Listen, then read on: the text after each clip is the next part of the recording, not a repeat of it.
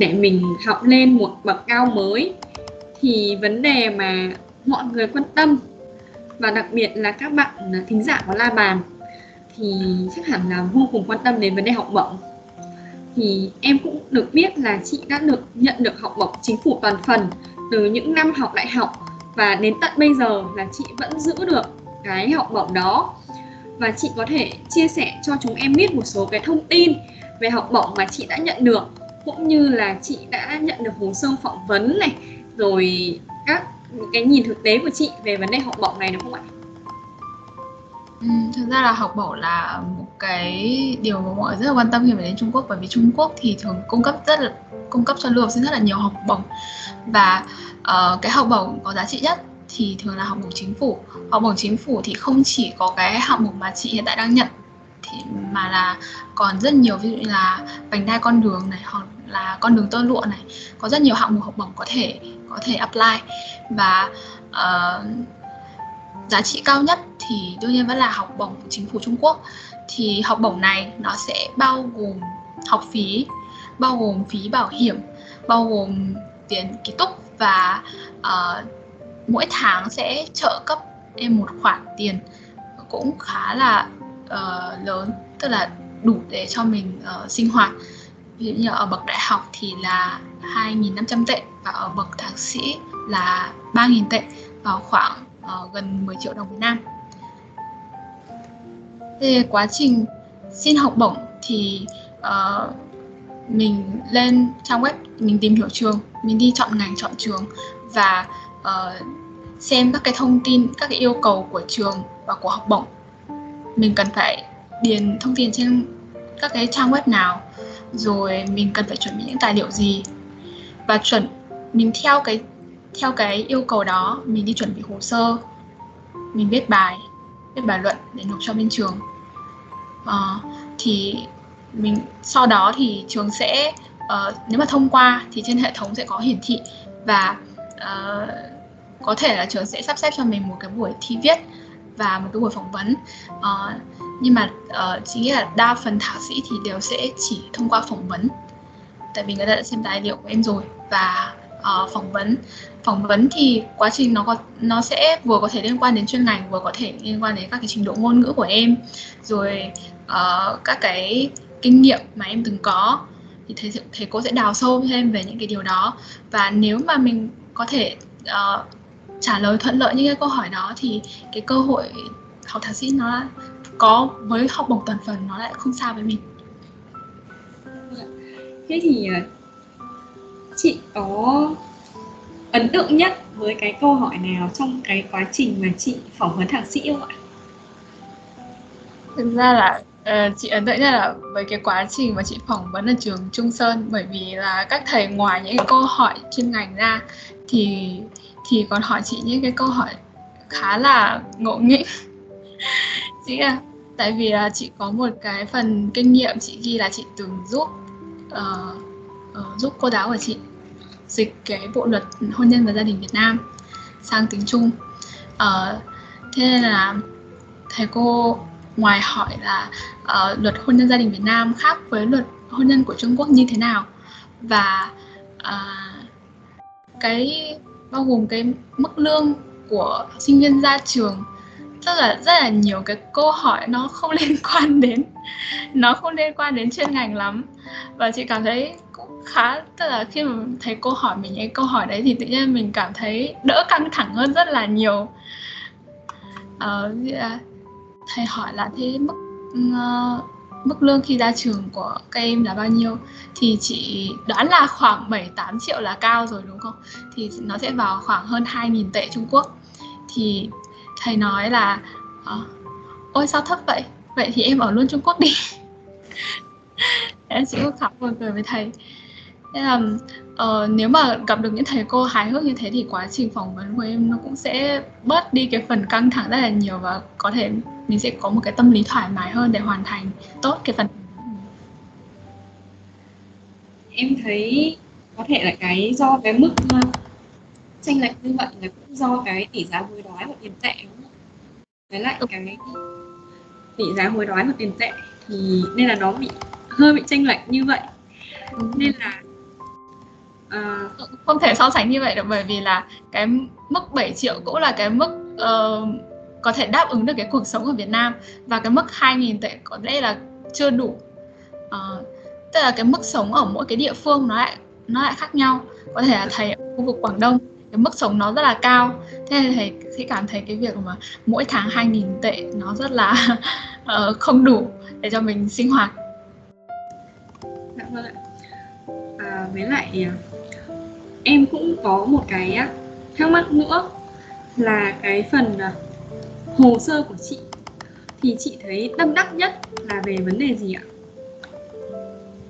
Ờ, thực ra là hồ sơ của chị chị đã uh, tích lũy khá là nhiều tức là trong cái thời gian học đại học tích lũy cũng khá là nhiều uh, các cái kinh nghiệm đi thi và được giải thế nhưng mà tâm đắc nhất của chị là vẫn cái kinh vẫn là cái kinh nghiệm mà chị từng uh, như cái kinh nghiệm thực tiễn mình đi uh, phiên dịch cho triển lãm này hoặc là mình đi uh, làm thực tập ở trung tâm nghiên cứu về sở hữu trí tuệ của Quảng Tây rồi là dịch um, luật hôn nhân Việt Nam sang tiếng Trung. Thì tất cả những cái kinh nghiệm đấy mới là chị mới là thứ mà thực, chị thực sự tự hào. Vâng Vậy thì ờ, chắc hẳn là thính giả của La Bàn cũng biết được là ngoại trừ những cái cuộc thi thì cái kinh nghiệm thực tế và những cái trải nghiệm mà bản thân mình uh, cần trau dồi cũng là một cái rất là quan trọng và một cái phần không thể thiếu cái apply học bổng Trung Quốc đúng không ạ? Vậy thì uh, em cũng có một cái số cái thắc mắc là um, ngoại trừ cái học bổng của chính phủ thì bên dưới học bổng của chính phủ còn có những cái loại học bổng nào nữa để các bạn có thể chinh phục được ạ? Ờ, thực ra rồi học bổng chính phủ thì còn có học bổng tỉnh, học bổng trường. Tất nhiên nó sẽ có cái mức ưu đãi thấp hơn một chút. Thế nhưng mà cũng có uh, một số, ví dụ như là ở Quảng Đông hay là ở Phúc Kiến Thì cái uh, nguồn tài chính của trường nó cũng khá là dồi dào. Thế nên là uh, có thể có thể uh, nếu mà khó có thể xin ờ, có thể apply được. Xin nói tiếng Trung rồi. Ban đầu apply được cái uh, học bổng chính phủ bởi vì học bổng chính phủ bây giờ cái nguyện vọng của nó chỉ hạn chế trong một trường. Thế nên nó sẽ là khó khăn thì em có thể chuyển hướng sang apply những cái học bổng tỉnh hoặc là học bổng trường. Về những cái trường lớn thì cái học bổng trường của nó cũng khá là hậu hĩnh. Dạ vâng ạ.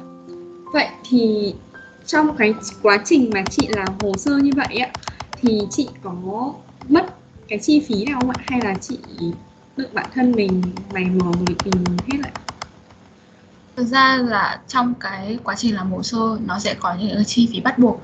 Ví dụ như là chi phí em dịch công chứng chẳng hạn. Mình không, mình khó thể tự dịch.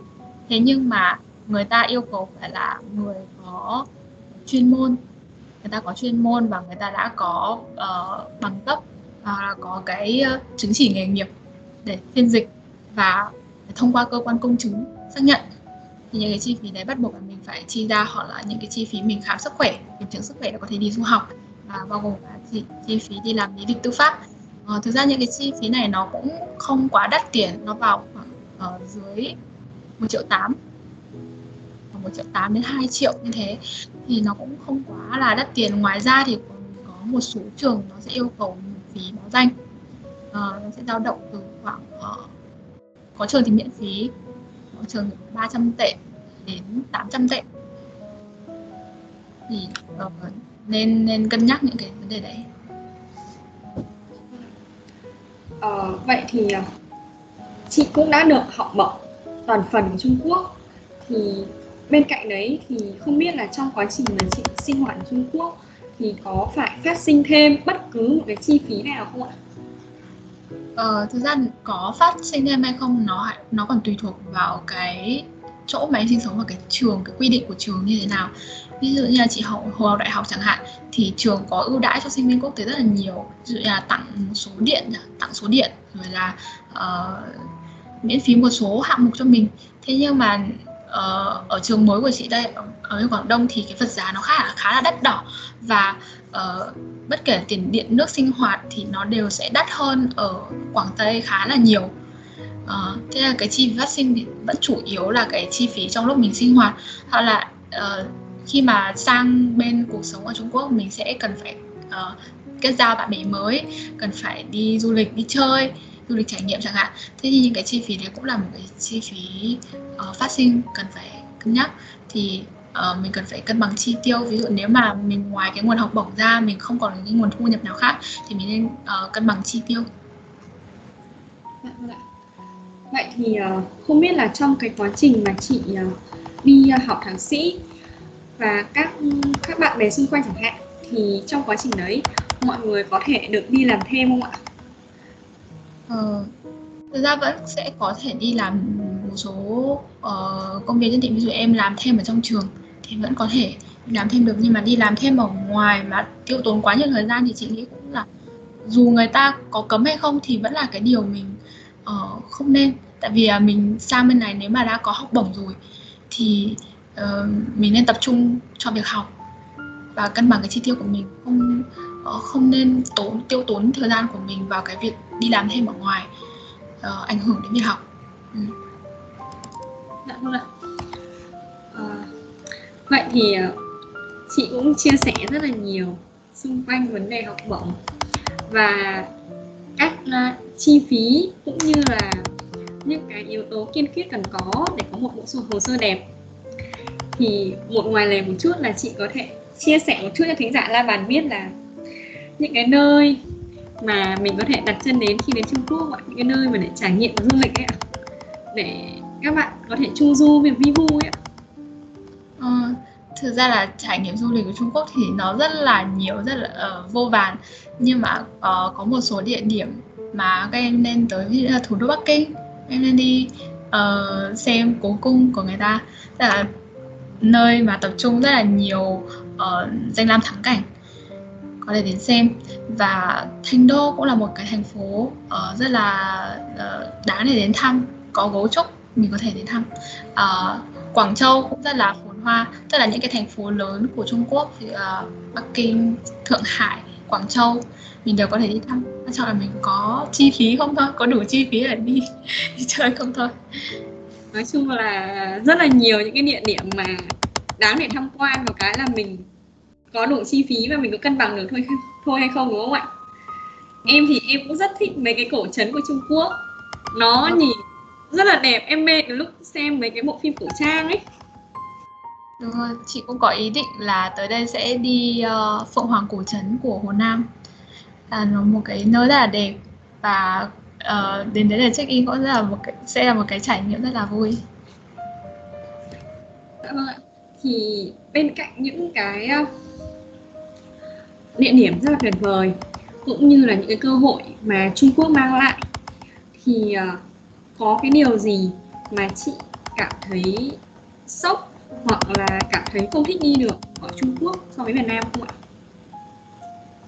Thực ra là về văn hóa thì Việt Nam mình sẽ uh, có những cái nét tương tự Trung Quốc Ờ, thế là khi mà sang Trung Quốc mình sẽ không gặp phải những cái vấn đề về sốc văn hóa quá lớn khi mà mình du uh, mình sang du học ở châu Âu hay là châu Mỹ.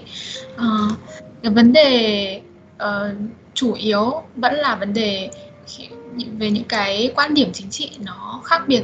Cái thời gian đầu khi mà chị đi sang chị rất là cảm, cảm thấy rất là khó chấp nhận người ta khi mà người ta uh, nói về những cái quan điểm mà đối lập với uh, quan điểm của Việt Nam mình. Tất nhiên là mình sẽ luôn luôn giữ cái quan điểm của uh, một công dân Việt Nam. Uh, thế nhưng mà khi mà sang bên uh, nước bạn thì mình nên học cách uh, tùy tùy theo một cái cái hoàn cảnh mà mình sẽ đứng lên chất vấn. Hay uh, lựa chọn giữ cái quan điểm của mình và uh, mặc kệ. Tức là mình nên mình, sau khi mà qua một thời gian rồi mình mình sẽ tự điều chỉnh được tự lựa chọn được cái cái cách ứng xử của mình cách đối xử của mình với với các tình huống như thế. Thì đây là cũng là một cái vấn đề nó khá là nhạy cảm. Nên là chúng ta cũng nên có những cái đánh giá cũng như là những cái quan điểm để có được một cái uh, mối quan hệ tốt với những cái môi trường xung quanh. Nhưng mà cũng không làm mất cái nét văn hóa của Việt Nam đúng không ạ? Không được không nên đi ngược lại quan điểm chính trị của nhà nước mình. Vâng à, vậy thì à, trong cái à, quá trình du học của chị thật sự là một cái quá trình rất là dài và khá là gian nan. Cũng có rất là nhiều những cái câu chuyện xoay quanh đó. Thì không biết là cái điều gì làm cho chị nhớ nhất trong cái quá trình du học của chị cho đến tận bây giờ ạ? Thực ra một câu chuyện chị vẫn rất hay kể với mọi người bao gồm cả uh, cô giáo uh, cô giáo cấp ba của chị cũng rất là mê Trung Quốc và và chị từng kể cho cô và kể kể cả những cái người mà chị từng quen chị cũng kể rất là nhiều về cái câu chuyện mà ngày trước một thầy giáo bộ môn của chị uh, thầy trong lớp từng giảng đến uh, Việt Nam và thầy cũng nói một câu là muốn xem Trung Quốc của những năm 70 80 thì hãy đến Việt Nam. Và lúc đó thì uh, có thể là thầy không để ý là chị là người Việt Nam và chị cũng đang ở trong lớp. Uh, và các bạn ở phía trước thì đều quay mặt lại nhìn chị. Nhưng mà sau đó sau đó thì ca tiếp theo thì sinh viên đã ùa vào rồi thế nên là chị không có cơ hội để nói chuyện riêng với thầy thế sau thì chị đã nhắn tin riêng với thầy chị nói rõ về cái việc là uh, đúng là Việt Nam mình so với Trung Quốc thì có, còn còn có một cái khoảng cách về, về trình độ phát triển. Thế nhưng mà nó cũng không phải như thầy nói và và trong cái hoàn cảnh mà mình đã cũng là người Việt Nam và mình đang ngồi ở đó thì thầy nên cân nhắc cái lời nói của thầy và nó có phải sự thực hay không. Thì thầy cũng bản thân thầy cũng chưa kiểm chứng. Thế là uh, chị đã nhắn tin và và mong thầy có thể cân nhắc cái lời nói của thầy. Và sau cái tin nhắn đấy của chị thì uh, thầy đã mua quà đến và rất là chân thành. Để xin lỗi với chị. Uh, và vào cái buổi học hôm sau thì thầy đã đính chính lại trước lớp. Khi mà chị ngồi ở trước uh, ngồi ngồi bàn đầu sau đó thì thầy đã nói là uh, hôm trước trong cái tiết học trước thì thầy đã uh, có những cái phát ngôn chưa được đúng và làm ảnh hưởng đến uh, bạn học ở Việt Nam của chúng ta. Uh, chị cảm thấy cái điều đấy rất là thầy, chị rất khá, khá là cảm động và khá là không phục thầy vì uh, mặc dù thầy đã uh, có những phát ngôn uh, làm ảnh hưởng đến mình thế nhưng mà thầy cũng rất là kịp thời xin lỗi và và đính chính lại như thế. Và, và cho đến về sau chị uh, mặc dù là cái giây phút mà chị nhắn đi cho thầy chị có thể nghĩ là có thể là thầy sẽ uh, có những cái uh, đối xử khác với mình tức là sau khi mình nhắn tin như thế có thể là thầy sẽ uh, đối xử theo một cái hướng tiêu cực nào đấy với mình. Thế nhưng mà thực sự là không bởi vì về sau khi mà uh, bài học thì thì thầy cũng rất là sau khi có điểm thì thầy cũng rất là vui vẻ và nhắn tin với chị là chị được điểm khá là cao và uh, chúc chị về ăn tết vui vẻ. Nên chị cảm thấy rất là ấm lòng với những người Trung Quốc như thế. Tức là họ sẵn sàng sửa đổi cái định kiến của bản thân và và uh, hòa nhập với cái uh, quan điểm là tôn trọng cái quan điểm của người khác quan điểm của đất nước khác. Thật sự là khi nghe câu chuyện của chị thì em vô cùng ngưỡng mộ và khâm phục cái cách giải quyết của chị. Em nghĩ là là một người việt nam thì dù trong bất kỳ hoàn cảnh nào chúng ta luôn nên đặt cái lòng tự hào và lòng tự tôn dân tộc lên trên hết. Và đặc biệt ấy khi mà ở vị trí nơi đất khách quê người như vậy thì mình cũng nên cân nhắc để có cách giải quyết vấn đề để bảo vệ được cái đức tin của mình nhưng cũng không làm câu chuyện đi quá xa còn đúng không ạ là một cái người rất là mê những cái bộ phim thanh xuân vườn trường này rồi phim tổng tài các thứ ở Trung Quốc thì em cũng vô cùng thắc mắc là không biết là ngoài đời có như trên phim không ạ? Thực ra là các cái tiểu thuyết ngôn tình rồi các cái bộ phim truyền thể là nó là cái uh, một cái ước mơ thiếu nữ của các tác giả. Còn uh, về sự thực là nó có như thế không thì thực ra là nếu mà muốn một cái mô hình một, một cái mẫu hình y đúc như ở trong phim thì rất là khó. À, còn nếu mà nói về mặt bằng chung về nam giới Trung Quốc thì đều khá là tôn trọng phụ nữ và uh, và họ đối với con gái tức là nói chung mặt bằng chung đối với con gái đối với bạn gái hoặc vợ của mình thì đều rất là chiều chuộng. Dạ vâng, vậy thì uh, đó là về những cái cuộc sống của Trung Quốc. Thì không biết là về cái bản thân chị về cái định hướng tương lai sau này của chị là sau khi chị học xong thạc sĩ thì chị có tiếp tục là sẽ đồng hành với việc học ở cấp bậc cao hơn hay không? Hay là chị có dự định gì về công việc ở trong tương lai của mình chưa ạ? Ờ, thực sự khi mà bắt đầu quãng uh, thời gian mà học thạc sĩ này thì chị có định hướng là uh, muốn sau khi tốt nghiệp là sẽ uh, đi làm tại Trung Quốc uh, đi tìm công việc tại Trung Quốc làm một hai năm để lấy kinh nghiệm. Uh, thế nhưng mà khi vào đây thì uh, thầy cô cho chị một cái cái nhìn khác về cái công việc học thuật thực ra nó không tẻ nhạt như mình nghĩ và nó nó rất là sôi động nó cạnh tranh cũng khá là khốc liệt không thua kém gì những cái mình đi làm bên ngoài. Tại vì bây giờ cái những cái uh, người tham gia học thuật ở Trung Quốc cũng khá là đông đảo và họ cạnh tranh những người trẻ cạnh tranh về nghiên cứu khoa học rất là nhiều. Cũng là một cái môi trường vô cùng năng động để mình có thể phát triển.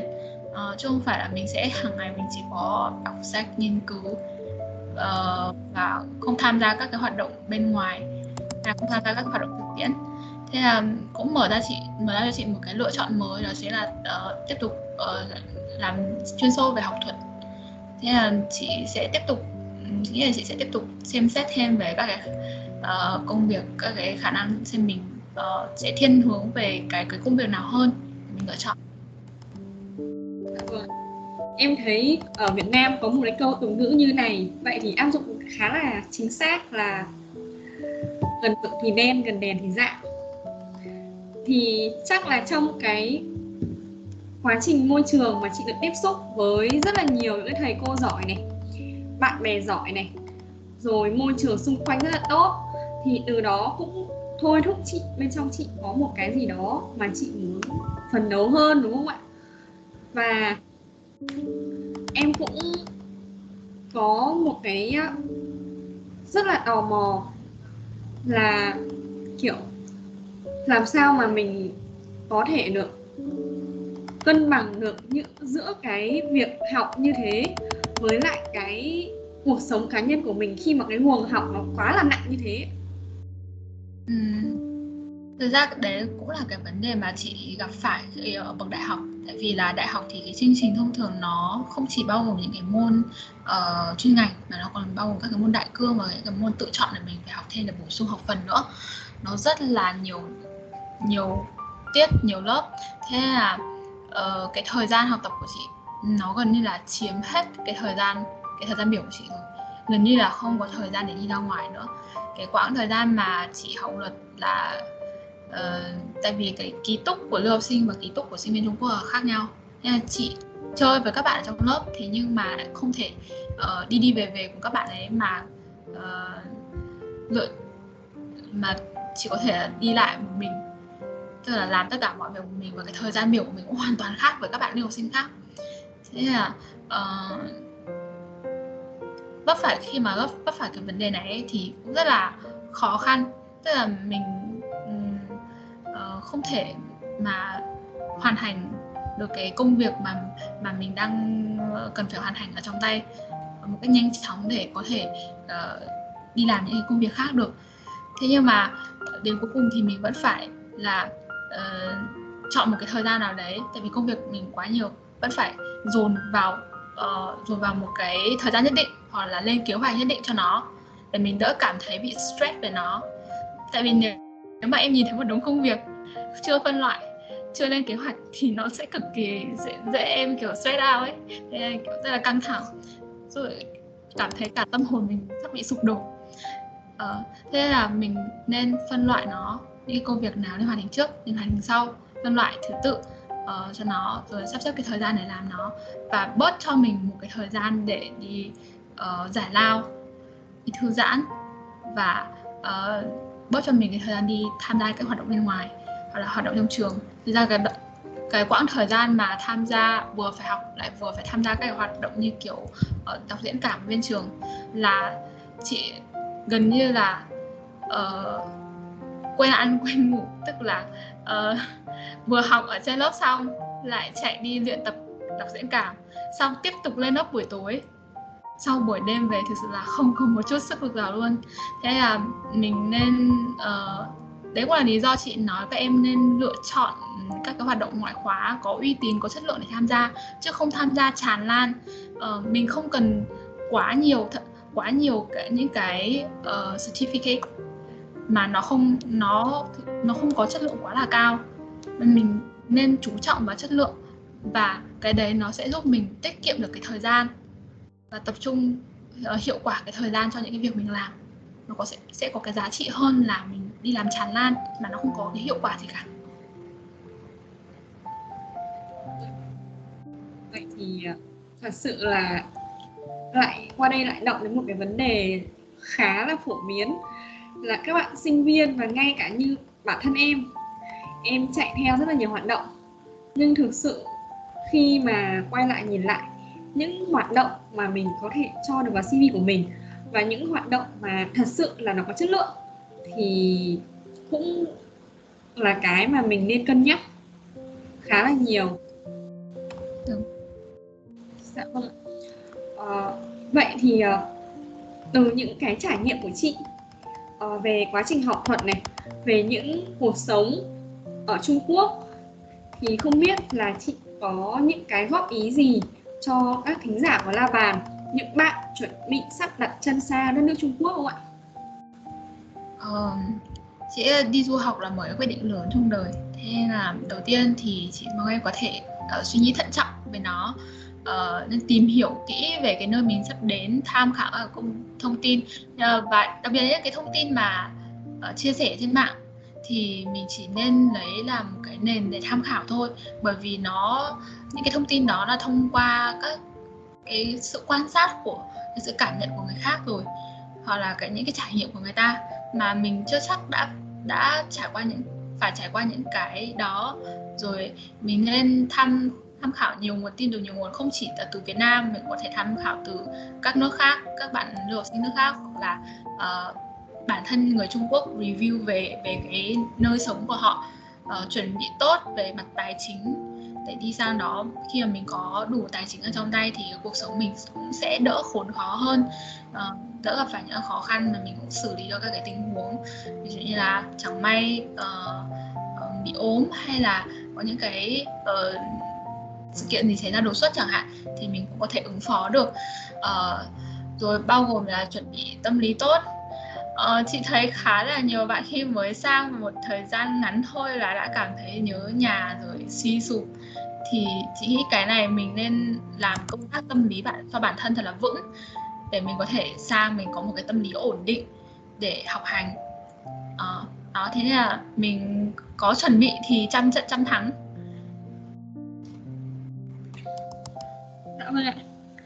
À, đó là những cái chuẩn bị bước đầu.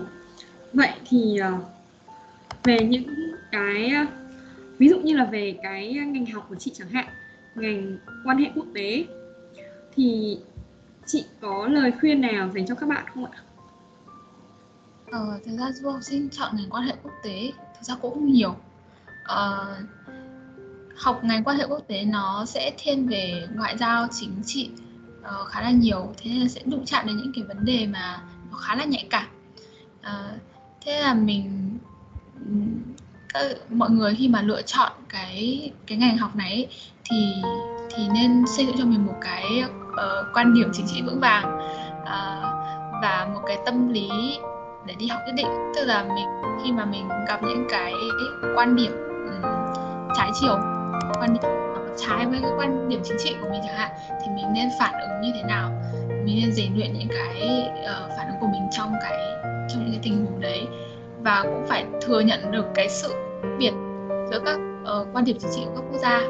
Và mình phải có một cái sự tôn trọng nhất định với các quan điểm của mọi người. Bởi vì ngay khi mà uh, chị phát biểu về chủ quyền của Việt Nam đối với uh, lãnh thổ đối với vùng biển của mình thì thầy của chị cũng rất là tôn trọng. Thầy thậm chí còn nói là nếu mà hôm nay uh, bạn này bạn đến đứng ở đây không phải để bảo vệ cho uh, quan điểm của Việt Nam thì thậm chí tôi còn coi thường bạn ấy. Tức là mình là người ở đâu? Mình mang quốc tịch gì? Mình cần phải cần phải giữ vững quan điểm chính trị và bảo vệ cái lập trường chính trị của mình. Đấy thực sự là cũng là một vấn đề khá là nặng nặng và một vấn đề khá là nhạy cảm trong vấn đề ngoại giao. Thì các bạn uh, chọn cái chuyên ngành này cũng khá là cần phải cân nhắc và chú ý đến những cái vấn đề này đúng không ạ?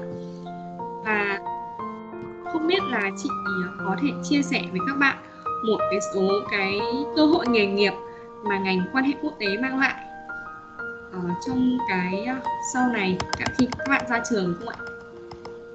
Thực ra ngành quan hệ quốc tế uh, có một cái uh, triển vọng nghề nghiệp khá là rộng mở và uh, có thể là em đi làm công chức nhà nước về cái mảng uh, về mảng ngoại giao và cũng có thể đi làm về các cái mảng truyền thông về quốc tế cũng có thể đi làm các cái công ty tư nhân họ sẽ cần uh, tư vấn về chính sách cố vấn chính sách à, cố vấn về các cái uh, văn hóa rồi là uh, cái môi trường kinh doanh của của, của nước uh, địa phương. Ví dụ như là uh, lưu sinh Việt Nam mình thì ra trường có thể đi làm uh, cố vấn cho các công ty Trung Quốc muốn đầu tư tại Việt Nam có ý định đầu tư tại Việt Nam. Đi điều tra phân tích thị trường và môi trường chính sách.